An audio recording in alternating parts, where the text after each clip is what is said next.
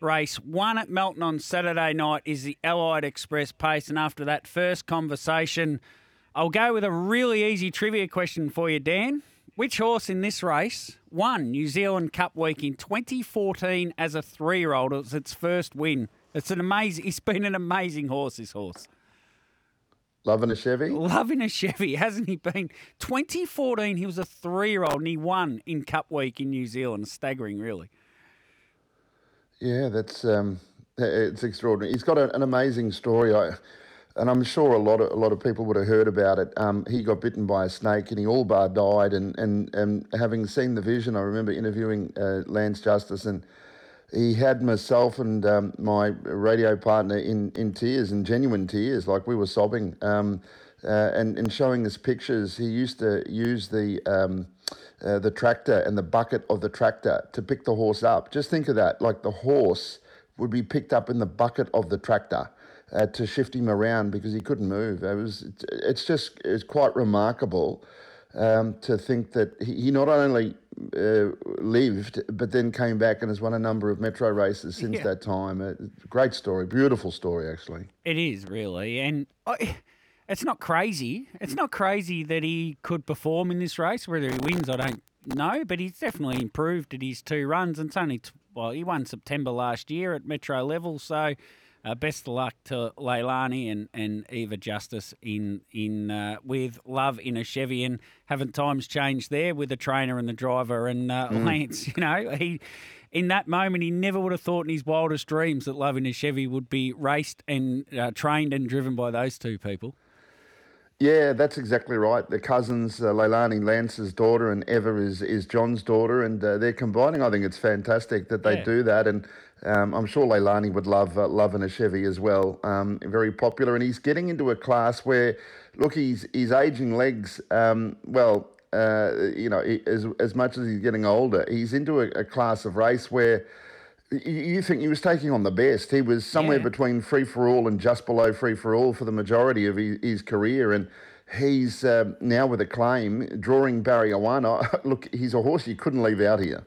So you haven't got him on top, have you? No, I haven't. No. But the, part of my heart wanted to put him on top. yeah, I've got him for um, fourth. I just wanted to see something a little better from his last two, but I reckon look, it could be the sort of race if he didn't perform in, they might have to think about his future. But it's the race where, from the barrier draw and over this distance, uh, he could lob into a really good spot, and um, and he, he could easily finish in the top four, and it'd be a great story. We'd all love it, but uh, I just need to see something more uh, from him. But this might be the race where he can do that. Um, look, I thought uh, I, I wasn't dogmatic in any uh, thought process here. Magnetic Terror is drawn wide at 1700. It's going to be pretty tough. Uh, Andy's very good at getting them um, forward first up. And, and look, I'd much prefer to be drawn seven than 10 or 11 in a, a 1700 metre race.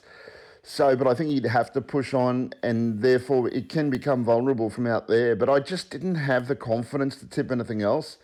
Um, he might be the better each way bet if indeed the prices ever come up within the same 24 hour period of a race meeting nowadays so we can get a better idea.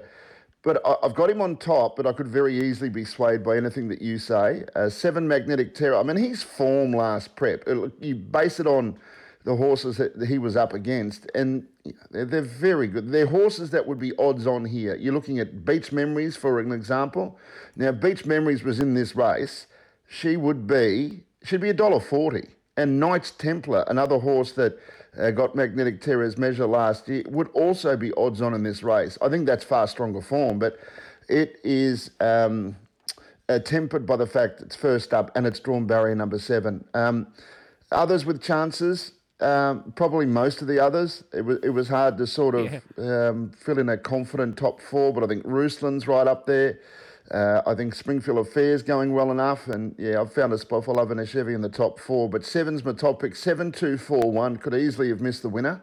Uh, Aussie Playboy's first up. He's the sort of horse that needs racing, but he did lift last prep and was most consistent. He's the one I'm worried about that I haven't put in. If I was prepared to put in Magnetic Terror first up, maybe I should have also put Aussie Playboy in first up. I think Magic Mike's a top four chance as well because he's so mm. he's so versatile, isn't he? He'll come around to the chair if they slacken off, and if they go hard, he'll keep coming. So Uh, I had him in my top four, but I, I went with Captain Braveheart. I was a bit taken by this horse at Kilmore when I was there in my judging role. He ran third on that occasion. He went pretty well in, in what was actually a pretty good race in the end with Sanday Mirakuru beating him home. I forgive him for his last two. He's drawn gate five or six at his last five starts, and he gets that Yeah. position again. And I just think he gets driven pretty confidently, and I wasn't sure who would end up in front of this race. And I just wondered if Nathan Jack could get across and get to the front with Captain Braveheart. Might take him Yeah. a little bit to get there, but and again, I'd love to see a market. If if I could get eleven dollars for him, that would be where I would be going in a race that I'm not overly confident on. So uh, I, I might be swaying you, Dan, but don't get too swayed because I'm really it's a really tough race. Uh, it is. I had Magic Mike, as I said, for a second. I'm a shadow boxer. Should get a great run on the pegs. Might end up three back the pegs. I think he's a top four chance. Not sure how he could win the race. And and I had Love in a Chevy to run uh, fourth. I think he wasn't too bad last start. He only got beaten 12 metres at Ballarat from off the marker pegs and finished with Ruslan, who was on the pegs. So I think uh, he, he is definitely a top four chance. Race two at Melton is the logical staffing solutions pace. And I, I- saw this race as just a little bit easier. I think Better Be the Bomb is building, Dan, and I think he's just dropped back a class into a level that he really should be beating these Better Be the Bomb. Oh, look, he was much better last start, no doubt about that. And you're right. It, when you look at, uh, say, the ratings with some horses, even though there's a bit of depth in the race, here's a horse that's been competing at the top level at, in Grand Circuit races. So, with a bit of um, ordinary form, he comes back a bit in grade over the course of the last couple of uh, preparations. So, you're right. It's a very winnable race. Captain Belisario, um, he's a rough going horse, obviously with a fantastic motor. He was much better last start. Um, just that little bit of a gap between runs it always worries you when uh, he, he's a bit fresh because he can overdo it. His last start uh, doesn't seem like it was that long ago, but uh, it was uh, the middle of October, so it's the best part of a month now. And there's always that little query with him uh, being too fresh. Uh, I reckon Whiskey Cavalier is going to be over the odds here. And um, look, um, Andy's you know, I don't like putting the moz on Andy, but everything I tipped of his last week won. So I feel like uh, I'll stick with a stable that's in form and in form for me. But I reckon, uh, and I tipped Terry last week to win as well, but I think Whiskey Cavalier, and again, I could be misled because of prices that we're looking at on the, the good form side as opposed to anywhere else. If he was $4, I wouldn't be as uh, entertained. If he's $14, I think you've got to have something on him. Yeah. So I've put Whiskey Cavalier on top, number five. I think he's ready to win. Uh, six, Captain Belisario might just be too good, but you know he, he's shown his hand at times, and uh, he, he was terrific last start. Much better for the camp. He must be a, a bit of a, a head scratcher case for them, but he's very good. Uh, eight Terry and ten better be the bomb. So it's more of a, a group selection. Uh, five, six, eight, and ten. Um, probably the one that we have to. Well, Ideal Escape's got Chris Alford here. Uh, we talked about him last week about being under the odds, uh, and and clearly it turned out that he probably was. But from barrier number one, we, you just can't completely ignore him because he Yeah. could bob up.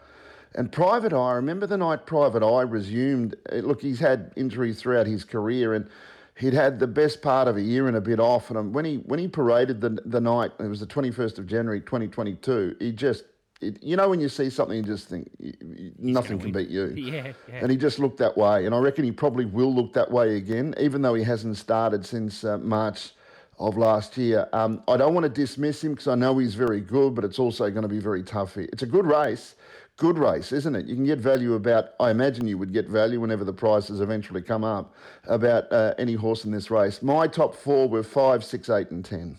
Five, six, eight, and ten for Dan. Yeah, I, look, I settled on Better Be the Bomb. I was pretty happy with him. I just think he's the most proven horse in the race. Captain Belisario might be the most gifted, but those legs of his uh, let him down a little bit with so many injuries that he's obviously dealing with at all times. Ideal escapes on his last chance, but he gets the pegs run, so he can't be ignored. And I just thought Radius is a horse that'll be up in that top five or six. I know he ran sixth last time. He did work in the middle of the race, and he was only beaten what four metres in the end. And he can do some work radius, so he might be able to get across into a forward position, end up sort of one one three back the outside, and he certainly can run in the top four. And I tell you what, if they go absolutely crazy in this race and Terry gets a run through, he will run all over the top of him. And uh, best luck to Matt Painting, who brings rusty crackers down from Coamberley.